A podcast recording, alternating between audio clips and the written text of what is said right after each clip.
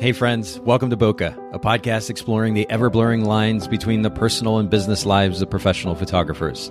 This is your host, Nathan Holritz, and I'm happy that you can join me today in connecting with photographers and entrepreneurs as we discuss photography, business, and oh, yeah, that sometimes messy thing that we call life. This podcast is brought to you by Photographers Edit, custom image editing for the wedding and portrait photographer. Just visit photographersedit.com. All right, ladies and gentlemen, boys and girls, welcome back to the Bokeh Podcast. And uh, I'm I actually have the opportunity to hang out today with a new friend of mine, a relatively new friend of mine, Anesha Collins. Anesha is going to not only spend some time here with us, chatting all kinds of different things, photography and business, but we're going to get into a, a new topic today in video marketing. So thanks for making time for the Bokeh Podcast today, Anesha. Absolutely. I'm super excited.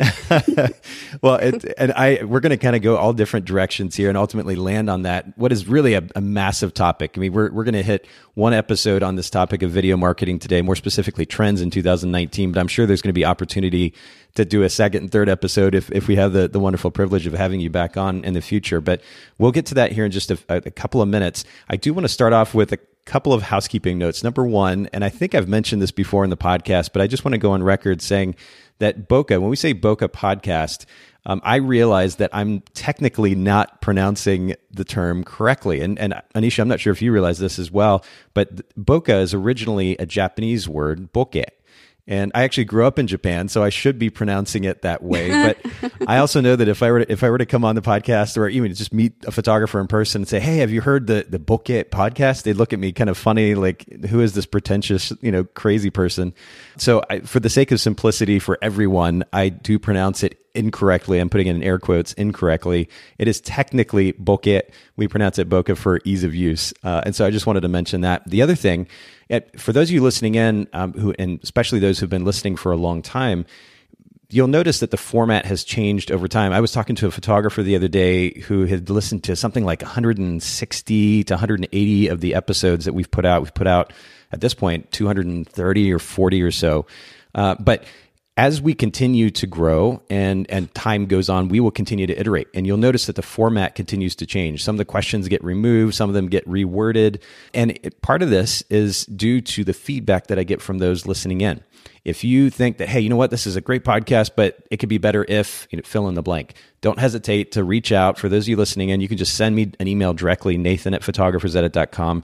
Would love to get your thoughts uh, both positive and negative. And if you go the negative route, be constructive, if you will. But I welcome that kind of feedback because we want to continue to be uh, much more listener friendly if at all possible. So you'll notice that we're beginning to kind of shorten the first section a little bit and focus in on the main topic a little bit more. That's again based largely on feedback from our listeners and would love further feedback if there are other things that you'd like to hear here on the Bokeh podcast, including uh, guests as well. But speaking of guests, Anesha, I don't want to keep you waiting any longer.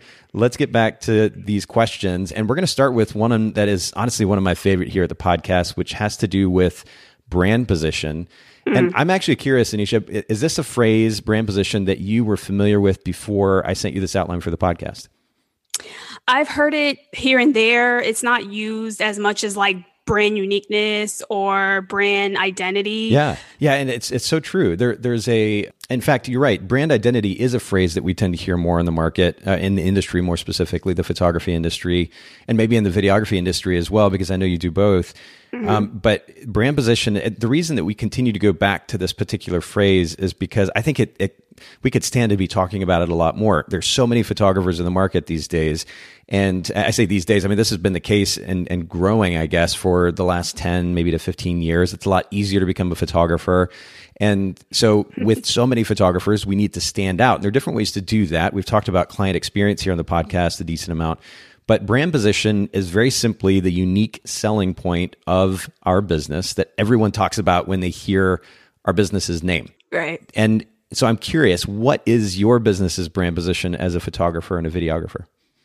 Well, it's definitely being who you are. For years, I struggled with just not having a personal identity. I felt like I was a chameleon. Like I had to change and strip layers of myself whenever I was around people just to be accepted. And it took years, and I mean like years, wow, uh, for me to finally say I'm not doing that anymore, and I have to love me for me because I will always be unhappy if everywhere I go I'm stripping off a layer or, like I said, becoming a chameleon just yeah. to fit in or be liked.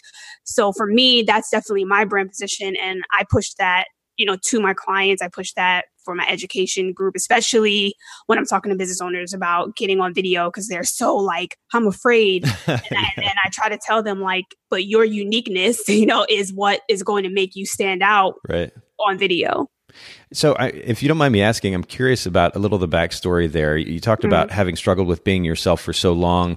You mm-hmm. tend to mm-hmm. be a chameleon. I can actually relate to this um, very, very mm-hmm. strongly. I, you know, some some might actually label it as empathy. I think there's a line between empathy, where you're kind of feeling what the other person is feeling, mm-hmm. uh, and and acting accordingly, and then kind of almost giving into a felt pressure of some kind to be more like the person or the people that were around for the sake of acceptance. Mm. And so I'm I'm curious your thoughts on this and maybe a little bit of the backstory. What what did that look like? What did you struggle with so much about being oh, wow. yourself versus uh, kind of letting go and, and just being yourself? Like what what's the contrast? What did that look like? I can sum it up probably is going to sound like super super deep com- you know considering the topic we're talking about but it was basically the fact that i'm really smart and uh, I like to call myself an undercover nerd. I don't appear to be, you know, quote unquote nerdy, but I am.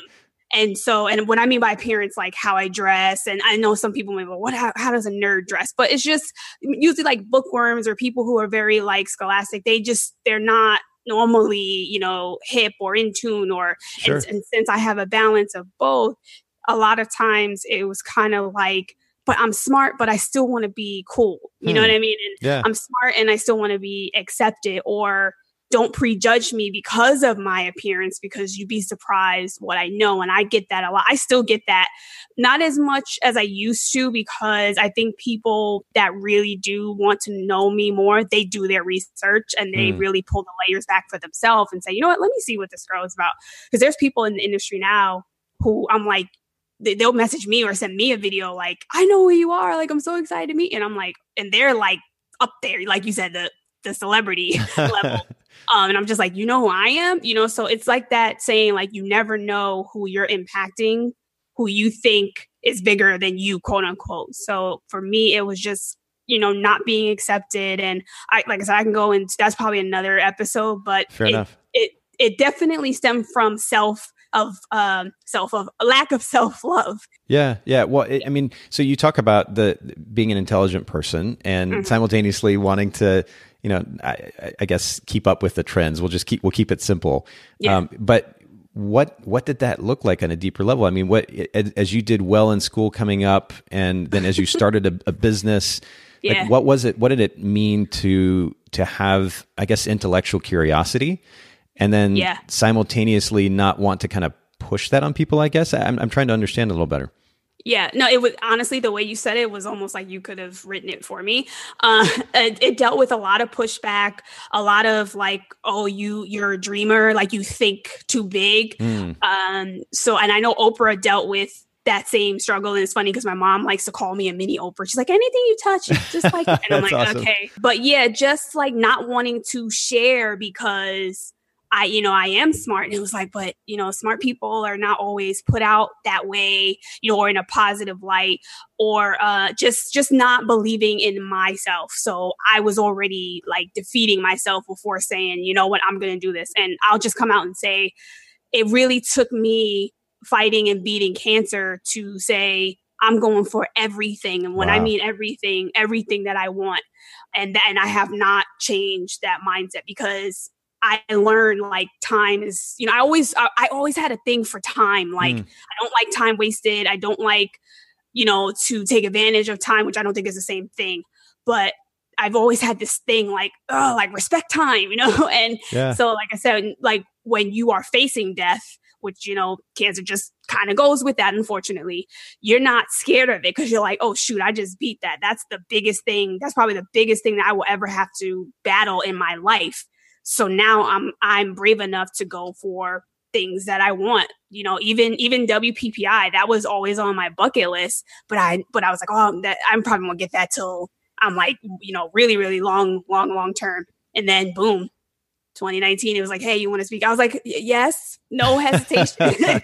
you know, so yeah, just uh, this literally, I think even though I was calling myself a chameleon, like I finally realized I had to pull off the, the, the not fake layers, but the layers I was putting on to fit in until I could really show myself. And I'm the happiest like I've ever been ever since discovering that that was what I needed to do to propel.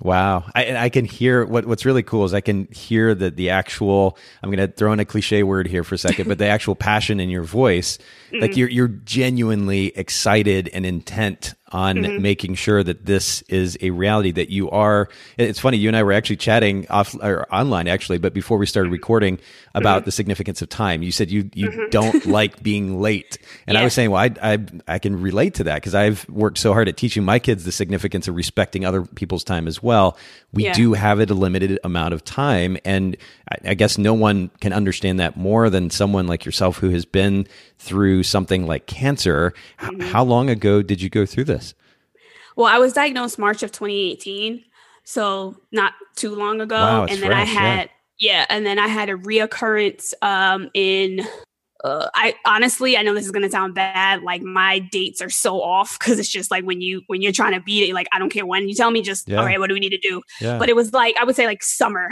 uh, around summertime, very small. My my first tumor was the size of a uh, like between an avocado and a cantaloupe. And I know oh, they're two goodness. different sizes, but somewhere in the middle there. Wow. Um, yeah. That tumor, praise God, has not grown back. It's completely what they call eradicated. Okay. But um, then I had a small, like pea size, like uh, vegetable pea size, a little tiny little circle thingies. Sure, sure. is what I tell people because they're like peas. People don't eat vegetables, so I have to like describe it. Yeah. Um, but yeah, they found two. Actually, they found one in my lymph node, and then I was like, well, maybe it's because you can have lymph nodes that inflame from radiation like there's a response to that okay so so basically everybody was kind of like let's wait and see if, if, it goes down then we know that it's that but unfortunately i had another scan and there was another one and you know normal cells don't grow that fast so that's when my oncologist was like no we need to act now and i was like no problem I was a little annoyed knowing that I had to go through it again, but now I'm completely what they call NED, which is no evidence of disease. You wow. really are not supposed to say that you're cancer free until you're outside of the five year window. That's okay. for everybody. So we, I mean, my family, my faith you know, my faith based support, we say cancer free, of course. Yeah. But medical term, it's no evidence of disease. And um, I'm just, like I said, I'm grateful, but even more so knowing that I had a reoccurrence in a six month period. Again, time, it was like, wow.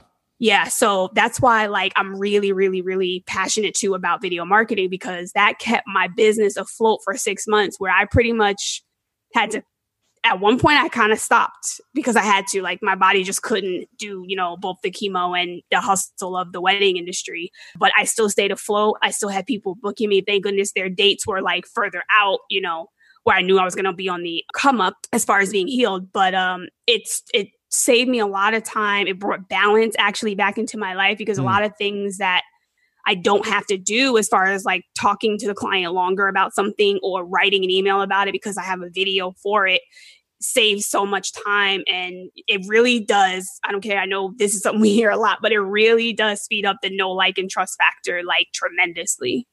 And explain that if you will. No like and trust factor. What, is, what does that mean? How does that affect your life? Well there's so much noise on the internet. I mean, even myself sometimes I'm on Instagram and I'm like, okay, I gotta get off. I'm gonna I'm gonna disable the app for like a week. And I don't. but yeah. it's just a lot of noise. So think about I'm just gonna keep it simple and stay within the wedding industry. Think about that bride or that couple mm. that is searching for a vendor. Again, I'm gonna keep it small or simple and say they're looking for a wedding photographer. There's tons of photographers yeah. on Instagram. They don't know with all due respect, they don't know what is good photography or Sure. bad, quote unquote. They don't know what's right and wrong. They don't know price point. They don't know any of that. So that's where I truly believe that video is where you can shine and it, and it, it avoids emotional manipulation because a lot of people get into this I don't want to be salesy. Well, I'm I'm asking for 4 grand but I'm really only giving them a thousand, you know, quality, you know, a thousand as far as quality goes. And so when you have video, it's like you're exposed. You are completely exposed hmm. and and with with respect, you're pretty much naked. And so you can only be fake on video for so long because people will say, "Hey, well, that's not how you were online," you know, or when you're when you it, like me, I do a live show every Thursday. Well, you're really bubbly on your show, but in person, like you know what I'm saying? Like Yeah. for me. So, and of course, there's there's there's variables to as far as like what you're talking about. Sure. You know what I'm saying? Like if you're doing a kids show, you're not gonna be like, all right, like you're not gonna do that. you know what I'm saying? Yeah, yeah, yeah. Well, I mean, context is important, and, and Right. I, I think there is a funny. I mean, as as the internet has continued to develop, it- some people have have kind of taken advantage of it as a platform to just kind of spew any and everything out. Yeah. and Yeah, there, there's no, yeah, exactly. There's no reason not to implement some type of filter. But that's interesting that you talk about video as a medium that that minimizes the possibility of putting on a front. Mm-hmm. And I, I, that's really that's fascinating to me. Maybe we can dig into that in just a little bit when we get to the mm-hmm. video segment of our conversation. But I, the, you know, the significance of time we talk about it here quite a bit at the podcast, and it, it ultimately is what underlies what we do at Photographers Edit as well. Enough can't be said, and as much as it may seem cliche, it, the cliche goes away when you have to deal with something like cancer. And I, I really appreciate your willingness to, to open up and share. I, I had no idea our conversation was going to go that direction, but your willingness to share that. For those of you listening in, I mean, take this to heart the significance of time and how little we ultimately have. It's it's so important to make sure that we're focusing on what actually matters, and Yeah. uh, I really appreciate you helping us highlight the significance of that that principle, Anesha. If it's okay to um, Go ahead. Like, just I, I know I want to. I don't want to deter you too much, but um, even at WPPI, there was a speaker event that I was invited to. Not not something mandatory. Just you know how they were doing like the little gatherings in different Sure. spots, and so because it wasn't mandatory. I was I had to make a decision and my body I know I know for sure 100% it was a time change. I my body was just like you need to rest. Yeah. And so for me that is something I respect highly now. Like if my body's like go to sleep, good night. Yeah. Everything everything shuts down. Yep. Very conscious now of like what I eat, drinking, all of that matters because I'm like, you know what? You could be the best photographer, videographer, podcast host, blogger, whatever, and you know, you're taking care of your clients, but at the end of the day, if you're not healthy, it doesn't matter to your clients or customer because guess what and i hate to say it this way but if you die they're just going to go to the next person that does what you do good or bad you know or better than you whatever and that's really the end of your story. You don't take anything that you've done with you but that's why while you're here you want to leave that legacy. You want to leave that impact on people. And that's what's important to me now like more than ever. I was always doing it but like i said because of what i went through it's like no no no like full full blown Anesha is coming out. Like it or not you know what i mean like I i, love got it. my tribe and that's it oh, and, and I could hear it. And again, I really appreciate that. I love energy like that, and I, I tend to play off of it pretty well. So I'm I'm excited about our mm-hmm. conversation already. You mentioned the significance of being healthy for our clients, and it, certainly if you can't show up because you've you've passed away, I mean that that's a an issue and a circumstance in and of itself. But you know, if we don't even go to that extreme, if if you're showing up for clients, particularly wedding photographers, and you're having to shoot an 8, 10, 12, even 14 hour wedding day, and you're not physically sound on on multiple levels, then what you can actually offer them um, is also affected. And then, of course, we go to a personal level. What you're able to bring to your personal relationships, family, friends, or otherwise, when you're not healthy. I could spend a long time on, on this topic as well because of my personal experience and, and but suffice it to say for now if you're not putting a little bit of effort and energy into that it really only takes you know 20 30 minutes a, a, a day if that of consistent exercise and paying a little bit more attention to what you're putting in your body the type of food and drink as you pointed out Anesha. And again it doesn't take as much effort as one might think. The the benefits are multi purpose or multifold, if you will. They they stretch across both our personal lives, our business lives, and it is an investment in, in what will hopefully be the long run as well. What you feel right now is one thing, but what you feel in 5, 10, 15, 20 years as your body gets older is also something to be considered. And what you do with your body right now affects that. So um, loaded topic, and and I love that we're going all different directions here and topics that we could probably spend you know hours on ultimately. But this has been really really good, and I can't thank you enough for sharing. And and this seems kind of trite almost in comparison, but I want to ask you the next question question, mm-hmm. which has to do with your your business. And you've been a, a wedding photographer and a videographer. You've uh, on your website it says you've shot over hundred weddings. Is that right? Correct. And and shooting for what close to a decade now, correct? Mm-hmm. Correct. Yeah. So you've been in it for a while, and I'm curious eh, from all that you've learned as a business owner so far. Like, if you had 15 seconds with a fellow photographer, and they were like, "What is the most important lesson that you've learned as a business owner?" What would that thing be? Never stop learning. Mm. And why? Why is that? you need to i i truly believe the most successful business owners are the ones that continue to educate themselves and i i'm saying this from as an educator myself and as a student from and from the outside looking in like when i go online and i see people who are like there's right now our industry is taking a hit for many different reasons but one main reason that i believe is not evolving with the type of marketing hmm. that needs to be done yeah. and the ones that i see still either sustaining or you know or jumping ahead or even the newbies that are coming in and surpassing people who've been doing it for decades. It has a lot to do with the fact that they're getting connected to the right people as far as education and learning and they're evolving with the times so i i truly believe that you should just never stop learning whatever that looks like for you. Of course you know that doesn't mean take every course webinar and all that jazz that comes your way. Yeah. Uh, but yeah, education. It's true. And, and, it's an interesting point that you make at the end. And this follows a, a, line of thinking that we've discussed here on the podcast, which is if you're clear about what your, we refer to it as a big picture view here, but your overarching goals are, those overarching goals should drive certainly what you do in your personal life. And that trickles down to your business as well. Mm-hmm. And that can ultimately filter out what you spend your time and money on. So, you're right. There are all these workshops and conferences and, and so forth that pop up, but you can filter, you can even filter that stuff out. You can decide, hey, my money is best spent here, but not yeah. here based on my goals and my business and my personal life. Uh, you can make those decisions intelligently. But the, the significance of learning, I, I, know everyone's experience in life is different, and that affects how they see this process of learning or their preferences when it comes to how they learn. I, I can very much uh, relate to Anesha in that I, I love to learn. I, honestly, I kind of get bored if, if I don't see or hear something new. And mm, I yeah. love the process of learning. I've taken it to a different level, particularly with riding a motorcycle, and I'm learning how to ride a motorcycle on a racetrack and with a with a, a motorcycle that can do. I mean, this past season I, I did 160 miles an hour down down a racetrack, and you're on this machine which can can kill you if you do something stupid. Um, but you're you're learning technique, which ultimately can potentially minimize injury or even keep you alive, and so it takes it to the next level. But you know, even learning something small that you can then take, and this is what's really important that you could then take and apply to your life or apply to your business, because it's one mm-hmm. thing to mm-hmm. take inf- information and it's another thing to actually do something with it. Yes, um, but it's it's really important that we do that, and to the other point that you made, relevancy, staying relevant. And we're going to talk about this with regards to video marketing here in a second, but staying relevant, if you're not up with what's going on in the industry, you can't keep your business relevant and there's a likelihood that you can stray behind and, and miss out. And so, you know, something that I do on a daily basis or a relatively daily basis, I should say, uh, I even did it this morning. I was traveling back from uh, from Austin, but I had the opportunities to jump in, and I use an app called Feedly. Feedly, it's just spelled F E E D L Y.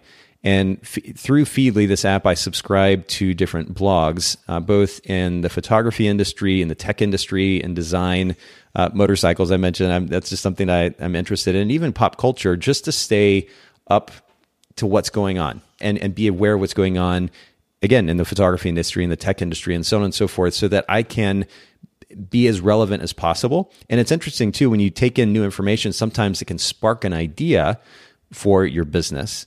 And that can be really exciting as well. So whether you take it in through blogs or through video content, YouTube or, or other educational channels, it's important that we take in information and we stay relevant. And uh, this is this is good. I'm glad that we're highlighting this. Is there a particular way that you tend to take in information, Nisha? I am both visual and I oh man, I always forget the word. Is it kinetic? Like where you have to do it too? Is that the one? I'm i know there's like three different ways. Um, hearing, like showing. Sure. I always forget the there's a, a specific or the tongue twisted term, but um, I learn by seeing and doing. Okay. I will also. I'm old school too when it comes to reading. Like I just got Audible, but I am a go to the bookstore, get the book, and highlight the heck out of the book, write notes in it. That's yeah. me. yeah. and is that tangible process? I mean, do you feel like you can learn more effectively that way? I feel like you have a more intimate experience with the content. Like mm. when one of my favorite books is um Brand Story by Donald oh, Miller. yeah, building a story brand. Yeah, Donald Miller yeah. for sure. I always confuse his title of the books. I'm like, this isn't, he means it that way. The, the title was written on purpose that way. But I'm like, this technically isn't grammatically correct. so when you tell people to look up the book, they're like, it's not coming up. And I'm like, this is how you have to put it in. But um, what that book changed my life. I went to, like, after that first of all, I read it in a, in a week, no lie. And I literally went to my website and took off like I would have to say at least 65% of the content I had on there. That wow. was just garbage after reading it. Yeah. It did change in addition to, like I said, implementing the video marketing aspect. So it, it just made it even better, in my opinion. Yeah, it's it is a you mentioned reading in a week and unfortunately it is a book that that flows pretty well. You know, a lot of business books and self-help books there's just a lot of fluff in there and and you're like, okay, get to the point. But with this book, there was so much wonderful, tangible, practical content, and I love that you went and did something with it too. That's that's huge. But that is, if I were to recommend any marketing book, actually at this point in time in 2019, that would likely be it, or certainly in the top three. I cannot recommend it enough. So for those of you listening in, we'll make sure to link to building a story brand with Donald Miller in the show notes. Um, if you do Google search, you can find a variety of information around the topic too. I think they've got a resource that helps you in defining your brand or building a brand, uh, on a website um, that you yes. can a process that you can step by step go through, which is great too. But yeah, we'll link to that in the show notes. Make sure you check it out. It, you can get the audiobook if you prefer to listen to it in the car or grab that book and take notes like Anesha is talking about. I'm so torn on that, Anesha, because I've got Kindle and and very few physical books actually at this point, just because I'm a minimalist kind of freak. I, I just don't like a lot of stuff. So the idea that I could stick my Kindle in my bag, like over the weekend, it was just a backpack travel kind of weekend. I can stick the Kindle in there. I've got you know my library with me basically, but mm. it, you do miss out on that process of, like you said, that intimate experience with the book where you're taking notes and highlighting and maybe writing notes to yourself for later and what does this mean to you and uh, I, I'm so torn because I, I miss that. I, I, I, really like that process. But either way, we'll link to this book in the show notes for those of you listening in. Talk about time. We, we did already, and, and I think in a much more poignant way than we sometimes have the opportunity to. But finding time can be difficult as a business owner. What's one tip or technique, workflow tip or technique that you utilize in your life to create more time for yourself um, so that you can you know, focus on others or to stay centered or um, you know, maybe just watch some Netflix? um, well, first, honestly, video marketing uh, is okay. one. Okay. It def- like I said, it, it, definitely brought balance back into my life because I'm I'm a communicator.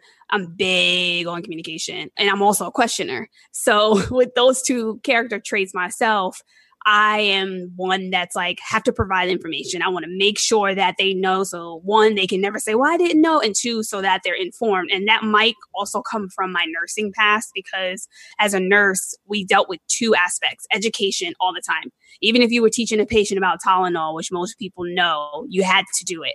And then the other thing was if you if it if you didn't write it down, it never happened. So for me, I kind of translate that to using video marketing and also how you communicate with people.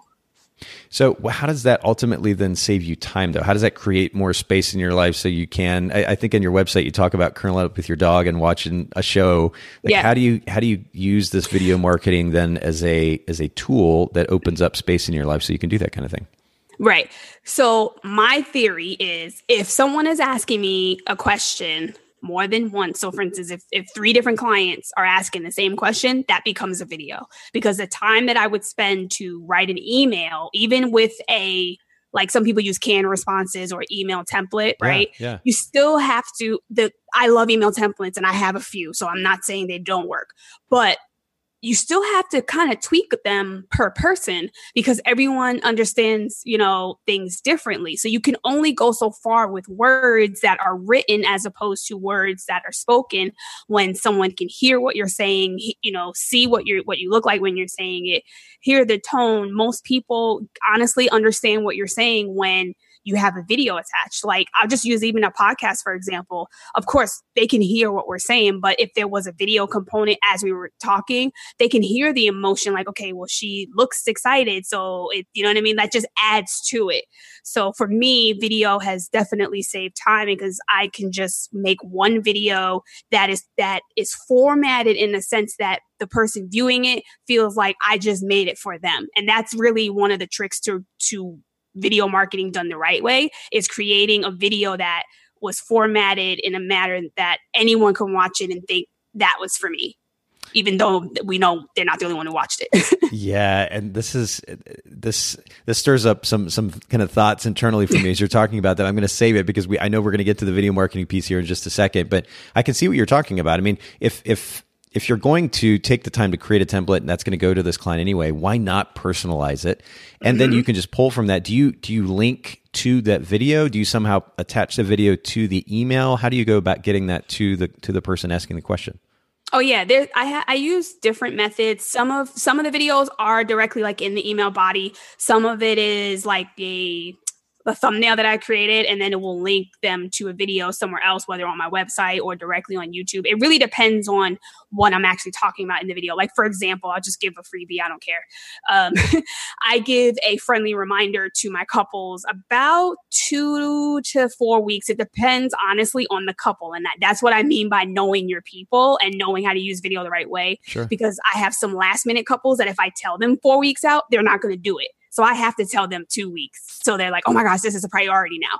Um, but in that video, like I remind them, you know, get your rings cleaned, get the invitation suite together. If you haven't mailed it to me already, put all your accessories and your dress together so you're not fumbling day up. Like those are just some of the things wedding wise that, that I share in this video. And I kid you not, to date, almost every couple that I've sent that to, whether the bride alone or the couple together, they're like, you're the only vendor that I've hired that has done something like that, hmm. or or I'll get that in a, in combination to I I forgot about this. Thank you for you know mentioning that in the video, and then they would forward it to like their maid of honor, so that the maid of honor was in the loop with what they needed to have done as well. So there's just a lot of things that you can do with with video, and I think that business owners limit their mindset to what's in front of them, which is where I come in because I literally have sat down with non wedding professionals. So I'm talking about DJs, hairstylists, healthcare professionals, which is completely night and day. But I think my nursing background might have a little bit of, you know, influence on that. But I've been able to help people from all different walks. Um, in my group, I have a babysitting company that comes to your wedding to babysit kids. No way. That's cool. Yeah like literally uh, uh masseuse. I, I, can go on forever about the different people that are in there, uh, sure. doula, uh, like, and I'm able to help them, you know, with video marketing because I, I think too, just having that outside eye looking in uh, when it comes to your business, which I also have for my own business, it just helps you because you're so close as the business owner, you can't see everything. Right. But when you have somebody from the outside saying, "Hey, you know, move this, change this, take this out. Here's where you can use video, etc." They're like, "Oh my goodness!" And uh, even recently, I did a 28 day challenge in my group for people who were afraid to get on camera. And literally, like the messages I get, like, oh my gosh, you know, I connected with this customer or somebody bought, or just the simple fact that they see people actually do care and people are watching their, you know, their Instagram stories as they did each challenge of the day. It's like, oh, I do have an audience. It's like, yeah, but they don't know who the heck you are because you never showed your face. Yeah. Yeah. so now you showed your face and they're like, oh, I like this person. And yes, you will go through I don't like this person. And that's okay because you want to have your ideal, you know, audience. Sure. And once when you use video the right way, that is the first thing that happens. You start to mold and build your ideal audience and then then the relationship goes back to that no like and trust factor. Now they're like, "Okay, well what does Anesha do?" "Oh, well I like this." "Well, how do I get involved? How do I experience what these people have experienced?"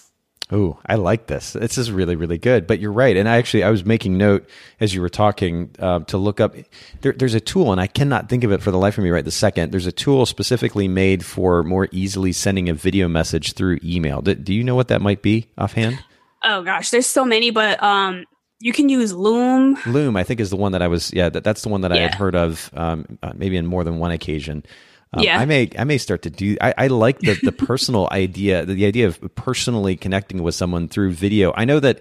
I, I guess that the the main reason that I might hold back from it is because in some cases, whether it's a, a personal connection or a, or a, professional connection, they can't. Mm. Actually, look at a video wherever they may be, whether they're at work or or mm. you know, mm. out or, or otherwise, and so it's very easy to pull up a text message mm-hmm. whether via email or actual text, and and very quickly look at a message that way versus video. But the video aspect seems so much more personal, and you know you can actually add emotion. They can see your eyes. You're right, it, and it would naturally filter out those who aren't a good connection for you.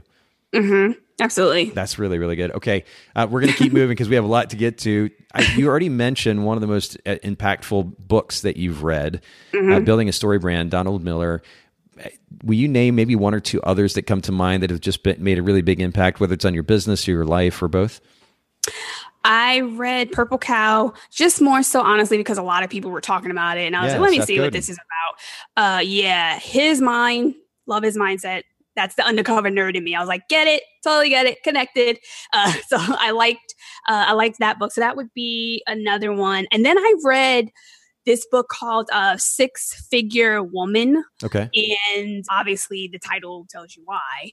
But I didn't go into it like, oh, I'm going to read this book and I'm going to be rich. That wasn't it. I really wanted to know what the mindset of a six figure woman was like and, you know, just how to mold my mind to fit that.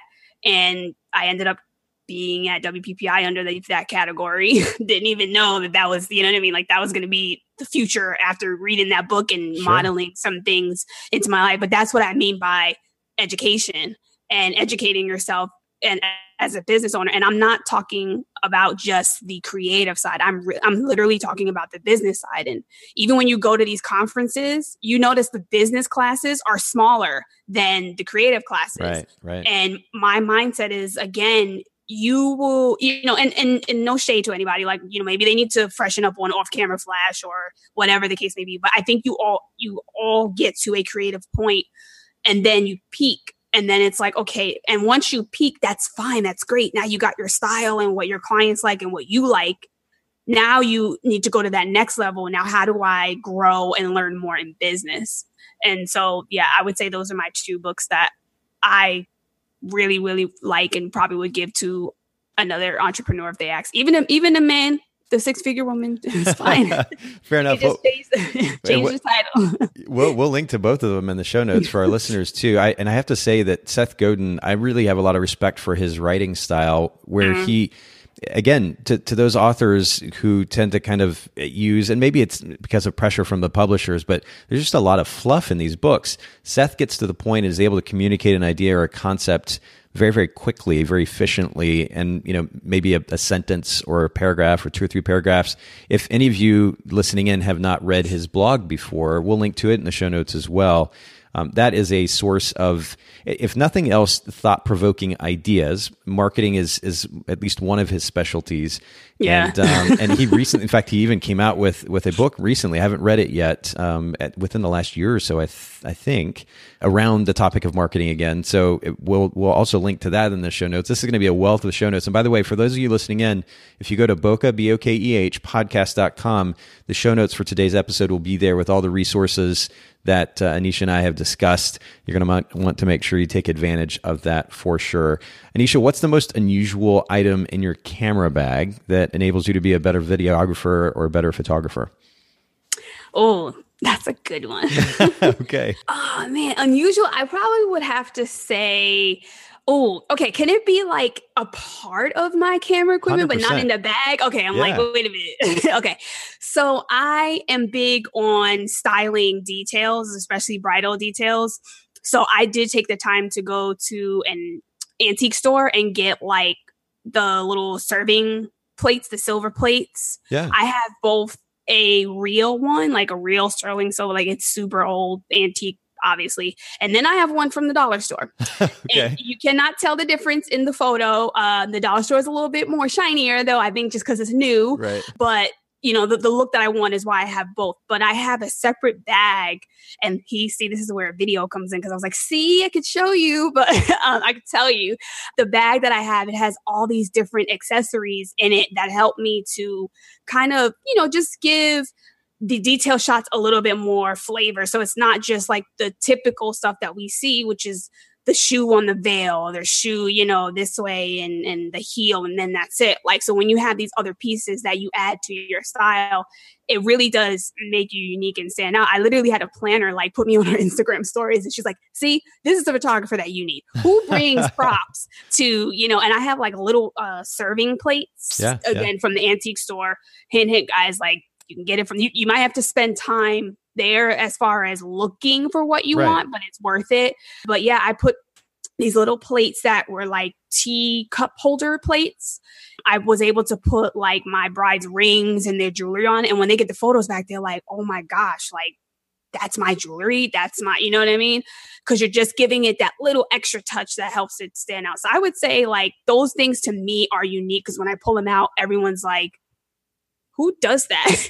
um, That's so great, and it doesn't even have to cost that much either. I love No. going to an antique store, um, a- and, again, it doesn't have most. A lot of the things in an antique store are not going to be particularly expensive, and you can get really Mm-hmm. creative. And then, as you're pointing out, you have all these different props to mix it up because you're right. A, a lot of those detail shots tend to be the same over and over and over. And I mean, I was guilty of it certainly, um, but over and over and over again just a little bit of time, a little bit of money, and then you can bring something with you that adds a little bit of creativity to it. I think that's a great idea.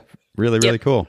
Well, let's Yeah. let's jump into our what is our primary topic. We've we've already covered so much, but let's talk about video marketing and and more specifically in 2019 how we can stay most relevant.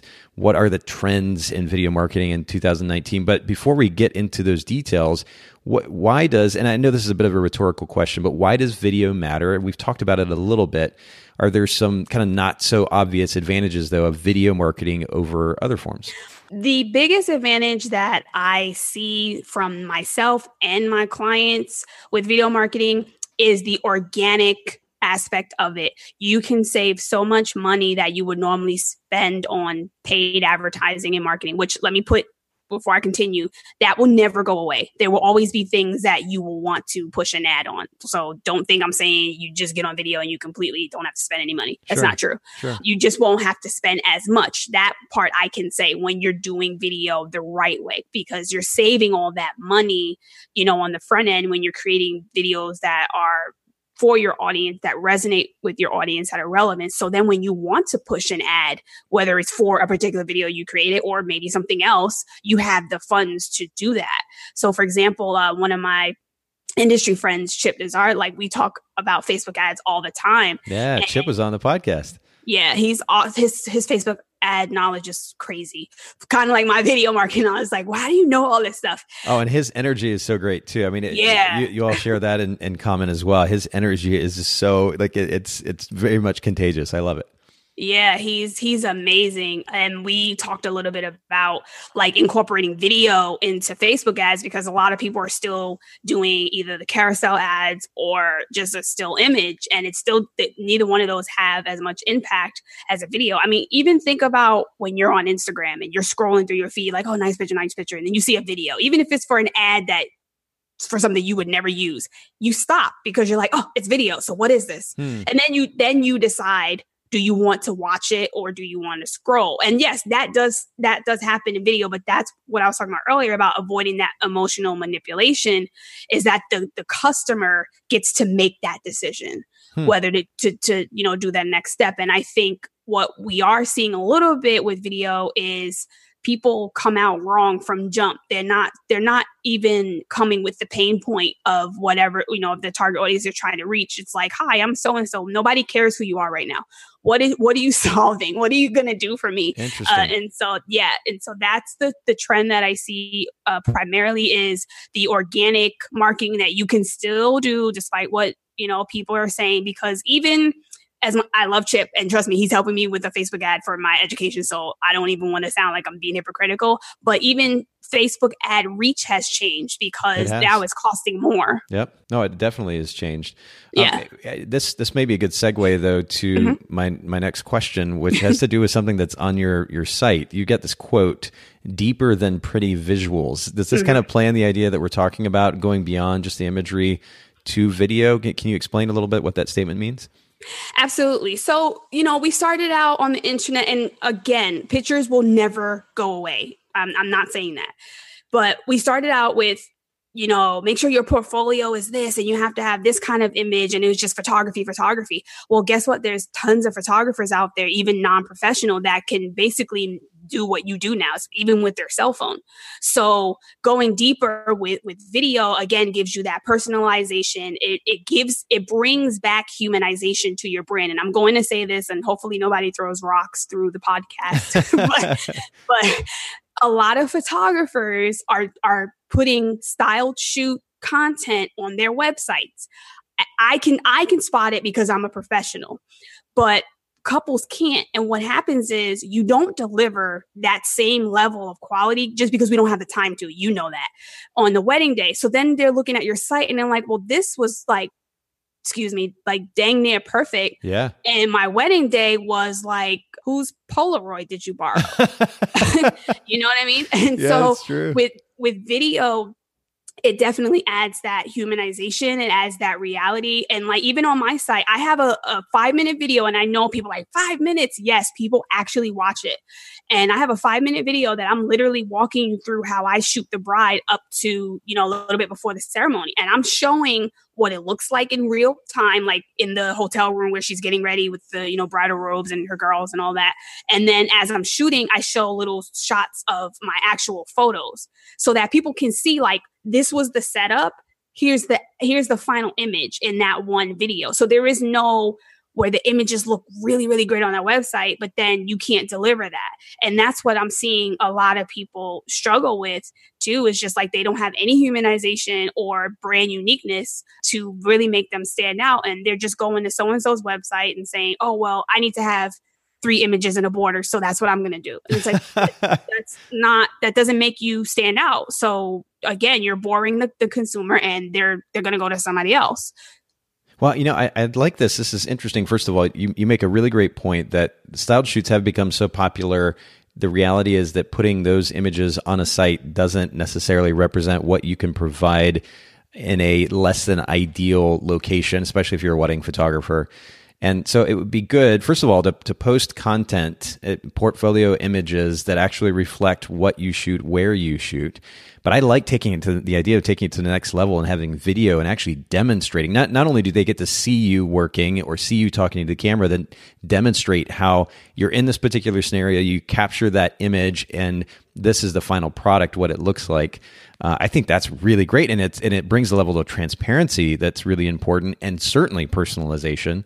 I think that's really really great. It, it actually takes me back to some of the videos that used to and i don't think i don't think photographers are really doing this anymore some of the so-called industry celebrities years ago um, you know maybe eight ten years ago or whatever they were putting out these before the whole online education thing and the courses and workshops and so forth became such a big deal um, they would put together DVDs, and you could buy a DVD and watch so and so go shoot a wedding and and see what they were doing and what they were yeah. getting from that scene. And I, yeah. th- I really like that because it, it gives you, again, a very personalized experience or, or look, I guess, ultimately into what this photographer does. And the, the notion of doing that as kind of everyday photographers, if you will, I think is a really great idea. Um, yeah. Th- this brings me though, and again, it's another good segue to um, my next question, which is how does video marketing now differ than, in, say, ten years ago? um, when things were obviously different. I mean, first of all, we had DVDs, right? That was a thing. uh, but how else does it different differ now than even the last five or ten years? I I really think that it just adds to the overall experience. Again, I know we it sounds like we're being redundant, but it, that means that it's stuff that really happens. The personalization aspect, the humanization, people can spot an ad a mile away. And actually, I, I do want to add this in there, which is proof of what's happening with Facebook ads is that pe- when a consumer knows that something is an ad, they're immediately turned off immediately. Hmm. So they're less likely to buy. So when you actually now use a video in a non ad like way, like, of course, what you're talking about is going to lead back to your product or service, right? So, yes, in, inevitably, you are kind of pushing ad like content, but it doesn't have to scream, hey, I'm an ad buy. And I think that's where a lot of business owners in any market do it wrong. I also think that, and I have to say this, and I'm going to explain a little bit more. I think that the wedding industry professionals, they haven't niched down what they do. And what I mean by that is people say their niche is I'm a wedding photographer or videographer, right? That's not your niche. That's your market. Your niche is how you serve, you know, your clients and what you mm. do. So for yeah, example, I like that distinction. Right. My niche is I I'm I'm bright, clean, and soul touching. Those are those are three aspects that you will see in all of my work: video, photo, if you want to say video ads, video marketing, all that good stuff. Um, but I seal soul touching moments like I know that my clients, I'm so niche down between all three aspects of the the visuals. I just told you photo and video and you know um, the board um, promos and all that other stuff. I'm so niche down that my clients use my terms. I don't tell them I'm soul touching bright and clean and you should book me. They come to me.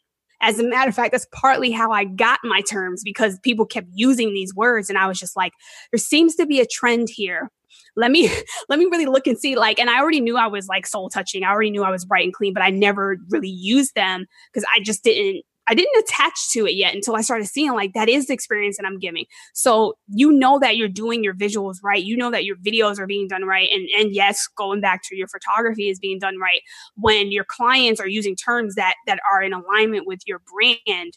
And when someone can go from one platform that you are on to another and, and there's cohesiveness. One thing I see a lot with video is you'll go on someone's Facebook page and it's like their video is like dark on that page, right?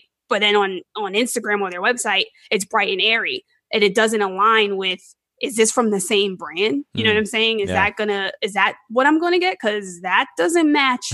so that's another thing with you know doing video the, the right way in your business and just really just knowing you need to really niche down. I think I personally think that a lot of business owners now, like in this day and age, need to actually do that. Like they need to stop for a minute, sit down and really niche down what what they actually do because a lot of websites and a lot of work is just starting to look the same. And so video, yes, is helping people stand out, but it's also exposing people as well. And that's really what's keeping certain businesses afloat and others that are closing. Like I, I hate to say this, but um well, you know that I, I speak at conferences in different locations and sometimes locally here.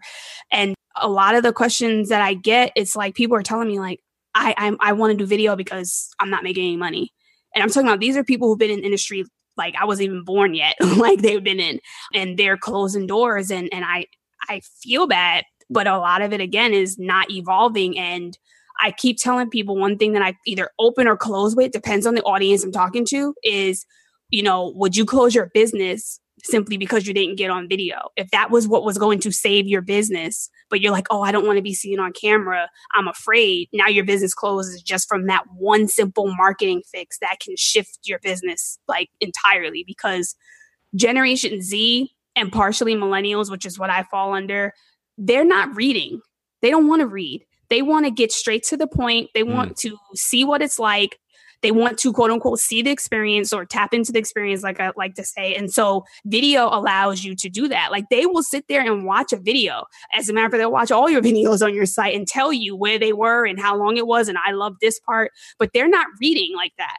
So yes, we we need text and images on our website for like SEO purposes, but even now, video is showing up primary when you Google search. If you look now compared to 10 years ago, and you you know you went online to to search for something you weren't seeing video pop up like that. It started with text and then years you know evolved and then it was text and then images became primary. Now video is showing up before you even see uh, photos related to whatever you're google searching. So i you know i just say as far as the the time frame in years you know there's so much you can do with it now compared to back then. I think you know it was just in in its infancy, and now it's evolved so much that you can have a small business look like a huge corporation by just simply being on video and showing up consistently.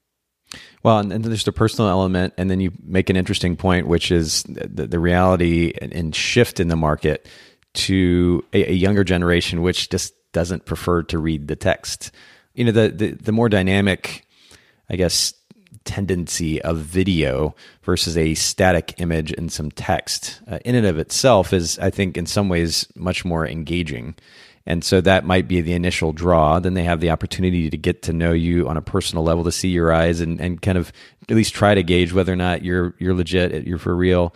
And and then you have the opportunity to very quickly. I, I love the point that you made earlier, which is to get to the point. You know, the, it, instead of spending five minutes doing an intro talking about who you are and what you've accomplished, um, getting to the point of what it is that you're offering, what value you're adding to that person's life is really, really important too. Because in addition to the, the tendency toward video, uh, there is also a tendency toward a, a shorter attention span, um, at least in, in many cases. And so we have to also be cognizant of that. But again, a, another segue into my next question, which is video marketing in 2019. You're already beginning to touch on this, but will you name a few trends that you're seeing in video marketing in 2019 that photographers and videographers alike should be aware of and, and take to their businesses?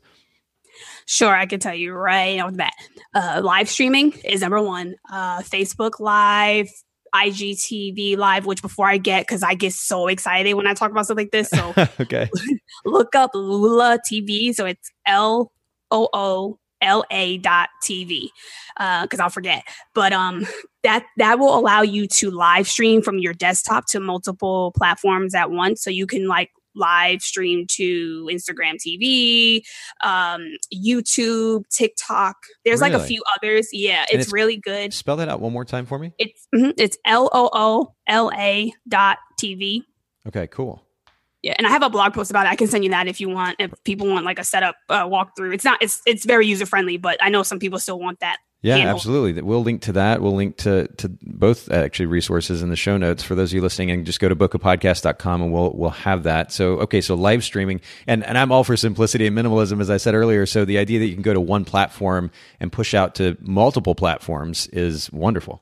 Yeah. Um, another app you can use. I was just talking about this uh, with you before uh, um, before we started talking was um, Ecamm Live, and um, Ecamm Live. Oh, it's my favorite.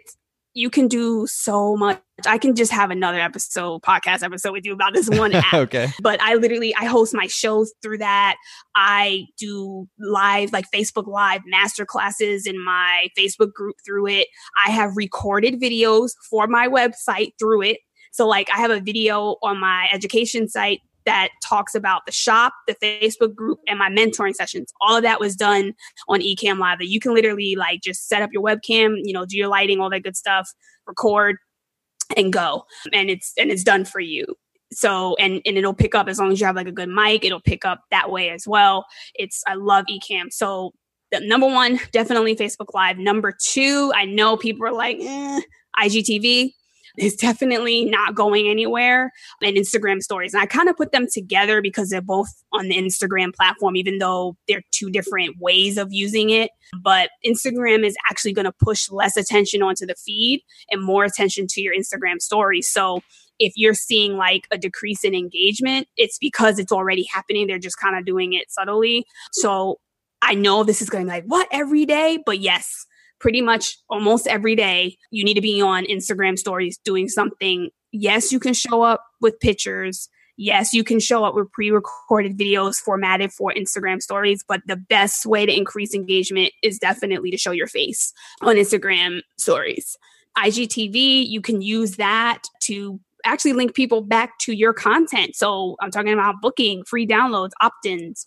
Again, this is something I can talk about uh, further, but um, that the conversion rate on that is very high uh, if you do it right and you again are talking about content that's relevant to your audience. So first one was uh, live streaming. The second one was instagram as far as using igtv and instagram stories. And then the third one and i know this one's kind of like easy but still people are like weaning away from it. I do not recommend this especially after the social media apocalypse we just had, but um blogging with video on I don't call it vlogging because those are two different things, but blogging with video. So for example, like what you do having a blog that outlines your podcast, but then there there would be like a video piece to it. You can do stuff like transcribe your entire episode where that becomes the text component and people watch the video and if they want to read the text for specifics or extra details or links, um, you can do that. Or you cut it in half and you do like 10 bullet points and you tell them watch the video like what whichever way you want to do it and works best for your audience when you first start of course you have to test it out but blogging with video is definitely going to be the next thing because the reason why I put this up there is you own your website and you own your blog.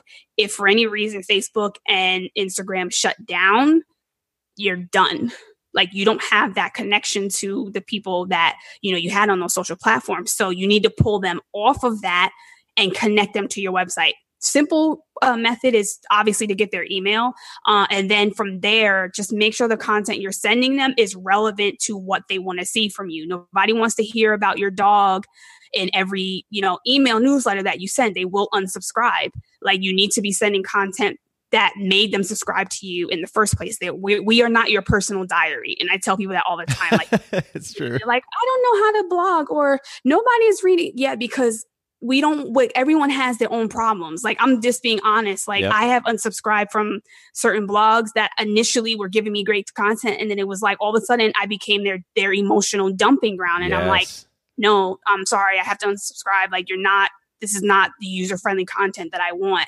Maybe for some yeah. of your others, but not me. So, what do you think that's about it, that this has happened so much? I mean, I, I, in some ways it feels like maybe it's dying down at least a little bit, but eh, not only, I mean, whether it's video or just social media, text posts on social media, that this just I don't know eh, the, the, tendency, I guess, very simply, for people to just dump their feelings, their emotions, their insecurities, etc., online, and in some cases, under the guise of quote being transparent. And then of course people prop them up but thank you for being honest and so forth. But it just it'd be one thing if it was you know one out of every 10 or 15 posts or maybe 20 posts but it's like five out of 10 or eight out of 10 and then it just yeah. becomes kind of exhausting to to watch yeah. or to listen to or to see. And and then you at, at least i don't know for somebody who is at least halfway analytical you can't help but wonder if there's a little bit of a desire there for just attention. And and and I don't know, you can go down a, a maybe a deep dark hole there, but what is it about that that people want to just kind of unload almost like verbally or otherwise vomit to the world versus just focusing on adding value. I mean, it's one thing to share lessons that you've learned. It's another thing to just whine about all your problems. Right. right. With sensitivity to, you know, anyone that's listening, because I don't want to be rude, but I am straightforward. I do think that what you're saying has some I can agree uh, to an extent is is what I'll say. I do I have seen it with some and that's like even with my story I'll I'll stick to myself that way I don't feel like I'm single anybody you know or attacking sure, anybody because sure. I don't know you don't know everyone's heart. It's true. Especially if you don't know the person and you only know them online. So I'll just I'll just leave with that disclaimer and come back to myself. I know for me I, when I when I came out about my cancer on social media, I did it very strategically. First off, I was already done with treatment, so it was kind of like, "Hey, this is what I was going through." And some people were like, "What the heck?" Because I was still working, you would never know yeah. that I was going through that, right? So, but when I came out, it was more so, "Hey, I beat it you know this is this is this is about resilience i want to encourage you and i have always been that kind of person like i'll post you know a few pretty wedding pictures and then somewhere there's a quote in there that's to make them mentally strong so i've always kind of mixed it in that way so i think if if the person has been that kind of content a uh, creator and, and the sharing of that content, then their audience is used to it. But I never wanted to have the pity party, uh, which is why I did not post about it all the time. And right. I think I think for some people in our industry, it it actually becomes an expectancy because they they are using that whatever their their um hardship is so much that now they're expected to talk about it. So hmm. if they weren't talking about it now it becomes like well what what what else do you have going on? Because we just want to hear about this. Like i'll give a, a positive more positive example. Like jenna kutcher she talked about she talks a lot about body image but the way she did it was like own yourself own it. You know she showed herself as you know as naked as she could online without you know being vulgar or getting um, blocked. Sure. And you know women ate it up. But on, on the flip side she also shares how people attack her for being you know for how she looks and being with a man who looks like a supermodel. Uh, you know what i'm saying? And so i feel like when you're sharing those kind of things there is some level of authenticity where she's like, look, this is my life. This is me. I love me. And I don't care if you don't like it. And, you know, that's different. Um, but I do think that there needs, there, there is a, my friend Josh Medlin said it very well recently. He said, on social media, we get to a point where there's inauthenticity in your authenticity, if that yeah, makes sense. Yeah. And when he wrote that, I was like, oh man, bro, like put it on a t-shirt.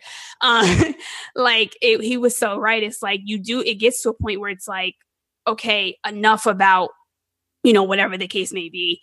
And let's talk about, you know, let's talk about something else. But I think people also are slightly to the point on social where they don't know what to say.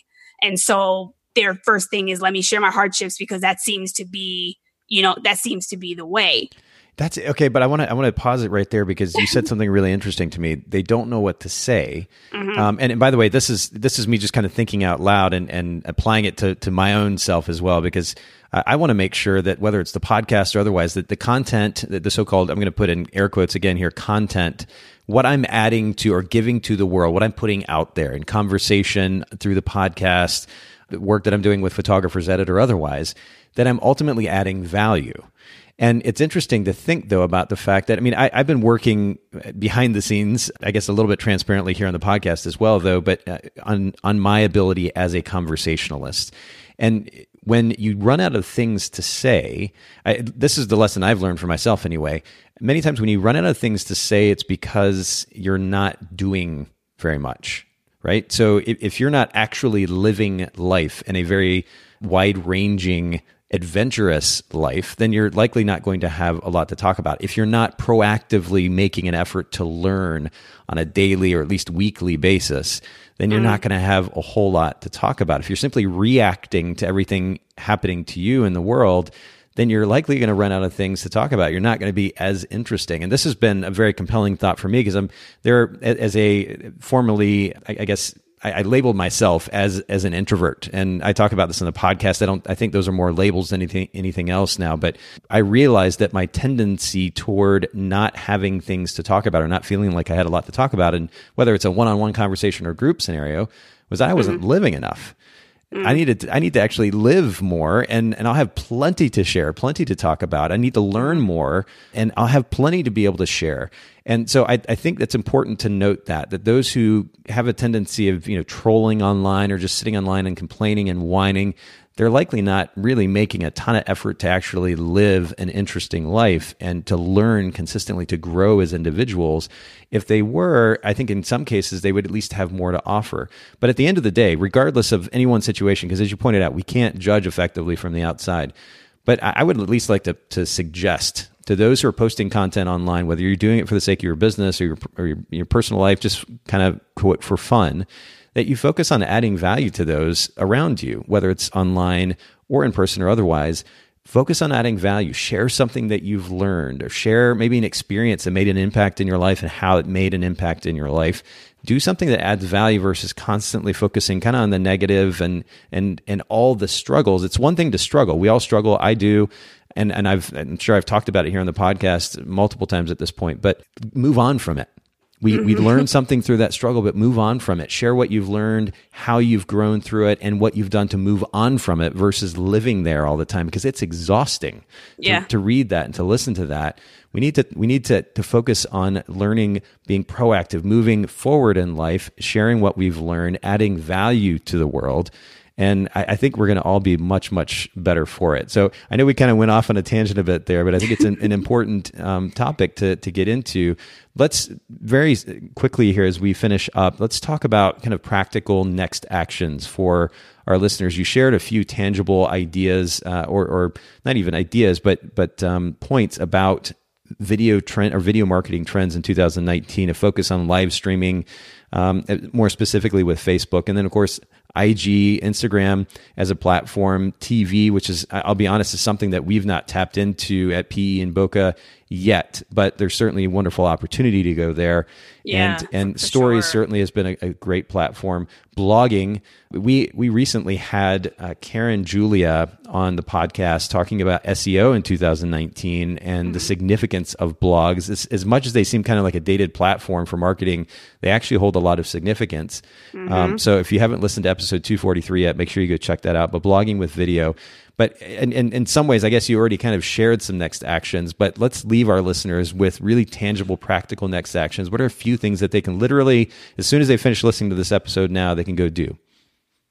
Oh, so this is Anesha taking over. I'm just kidding. All right. So here, there, there, there really is so much that you can do video marketing wise. I'm, I'm not, I'm not even joking, but just to give you some baby steps so you don't feel overwhelmed is if you are like, you know what, I really, really want to do video in your business. Like if your mindset is set, then this is the way that you should go. Definitely tap into a resource that can guide you the right way because like i've been saying you can do video the wrong way in your business which can hurt your business so for example if you wanted to join my facebook group uh, you can definitely do that i have some free and paid content i keep it straightforward uh, in there.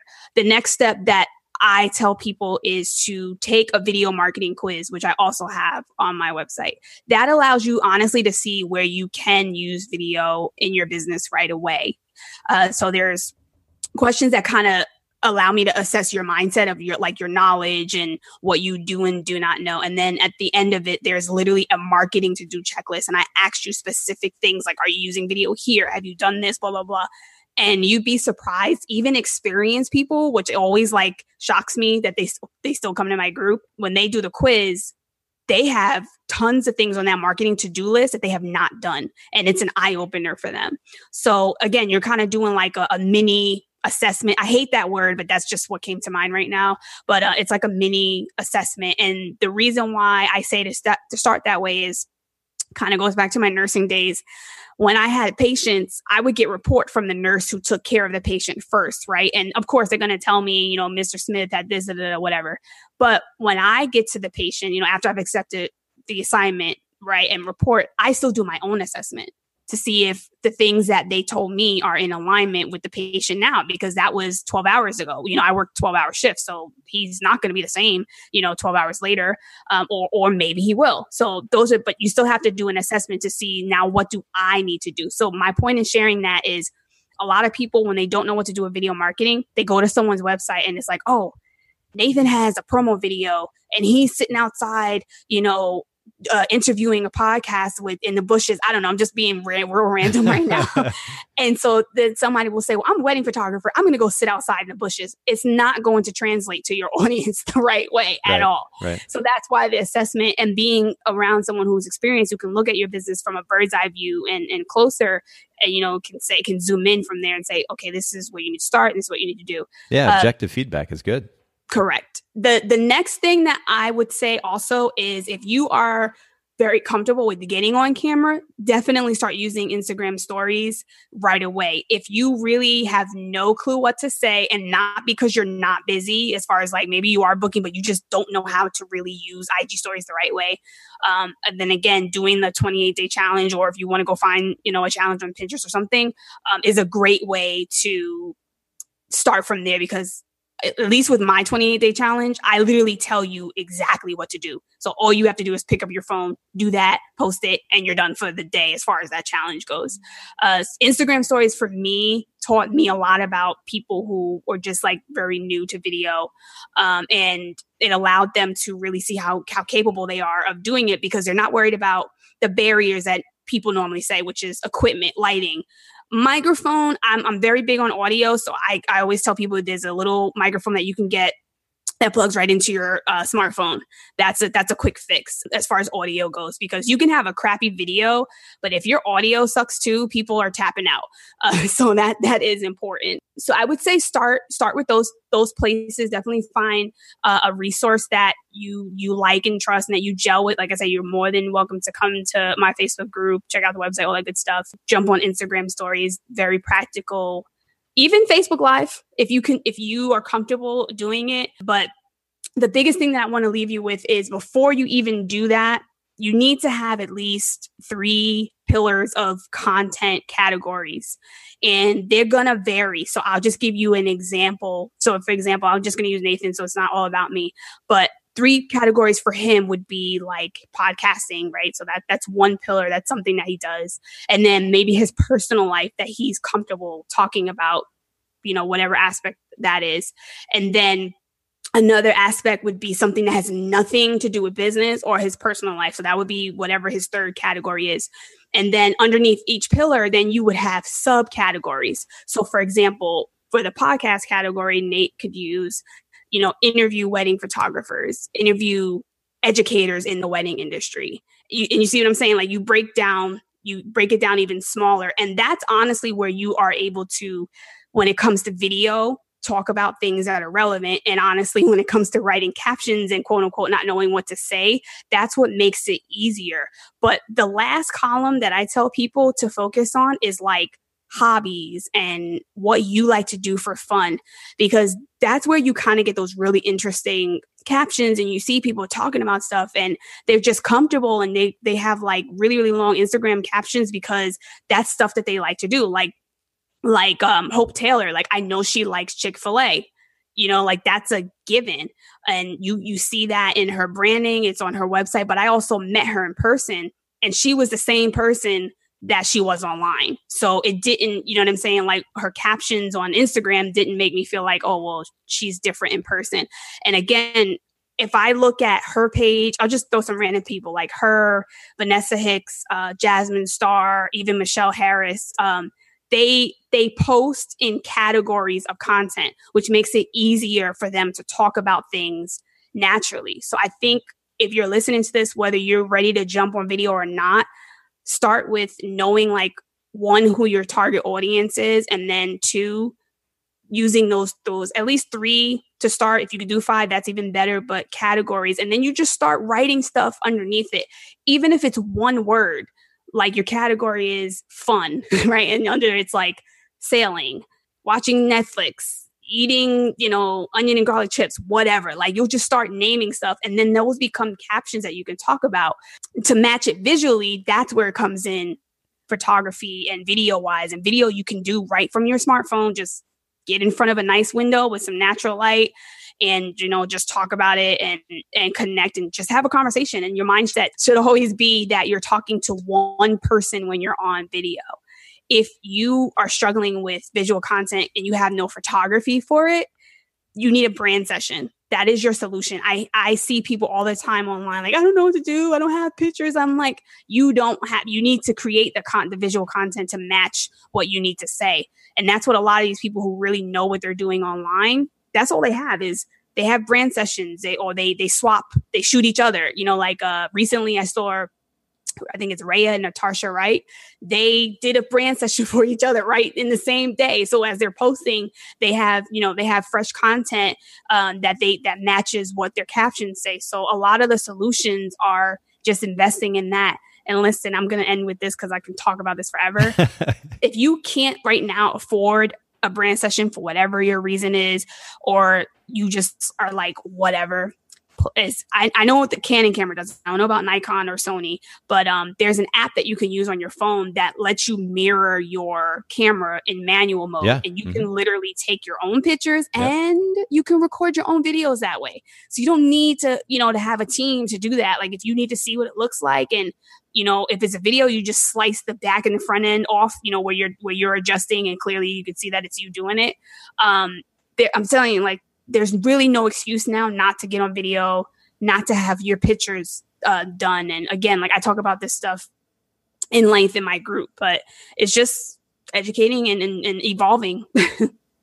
well, it, it, there is again so many different talking points here that we could that we could go back to and spend quite a bit of time on. We're we're running out of time at the moment, but I like that you finished off with something so practical: the significance of having three you call them pillars of content. And and really we're talking about points of reference right? Because if you go to to shoot a story and you're like i have no idea what to talk about. I'm quote not that interesting right? I mean this is even these these are feelings that i've had myself and i'm i'm doing a variety of things. But if at the end of the day, if we don't have some points of reference of what to post, then you're just going to feel at a loss. So coming up with three primary pillars and then sub content or sub points under that, I think mm-hmm. this is really, really practical and tangible and really helpful. And um, I, I, think it'll be a great starting point for our listeners. But all that said, this is a very, very loaded topic. And so it, we've covered a lot of different things today. And Anesha, maybe you can just leave us with resources for our listeners. I'll go ahead and mention your photography site, but then I'd love for you to, to share your education site as well. And, and it is, for those of you listening in, unashamedimaging.com, just like it sounds. Of course, we'll link to this in the show notes. And on Instagram, it's actually the same as well. So that's your photography, but talk to us about the education side. Uh, yes. So Learn with AC Collective, that's the new name. It's just because uh, I put my mentoring, branding, and um, video marketing all into one hub. So that's basically, honestly, where I teach creatives and business owners how to excel using video in their business. So if you are looking for some resources, my mini guides are the best place to go uh, yeah, and I'm, I'm that'll keep us from talking for another 45 minutes. Yeah, yeah, yeah. Um, my mini guides are literally the most popular topics that come within my community or like again frequently asked questions that i get kind of what i was explaining earlier about when you should you know at the point where i make something a video um, but for the mini guides i literally break it down on you want to know how to write better Instagram captions, this is what you do. You want to know how to use video in your email marketing, this is what you do. Uh, I, right now, I have nine um, mini guides. I'm adding more, but I wanted to start with the topics that my community was just like, I need to know, I need to know. Uh, and I didn't want to do like a flyby Facebook Live or something that wasn't really in depth for them to really practice and implement. So and I'm big on that. Like you can have all this content, but if you're not doing anything with it, it doesn't matter. And it's been shown that people are more likely to use something that they've paid for. So as opposed to just free all the time. So yeah, my mini guides are definitely what I've been pushing uh, for people to use. So I would say that would be my number one resource uh, to start from. And we'll link to that that site as well. Learn with AC Collective. It's it's actually linked from your photography and videography mm-hmm. site. Uh, if you go to unashamedimaging.com slash education, we'll link to that in the show notes. And then your Instagram account is Learn with AC, just like yeah. it sounds. We'll also link to that. Uh, but I really appreciate you sharing that so much today and being so open with all of us. Um, thanks so much for making time for the Bokeh podcast. Absolutely. Thanks so much for listening to the Bokeh Podcast today. Will you let us know what you think by leaving a review of the podcast in iTunes or maybe in the Apple Podcast app? And I'd love to hear from you personally with your thoughts about the podcast, maybe suggestions about future topics and guests for the show. My direct email is nathan at photographersedit.com. The Bokeh Podcast is brought to you by Photographers Edit, custom image editing for the wedding and portrait photographer. Just visit photographersedit.com.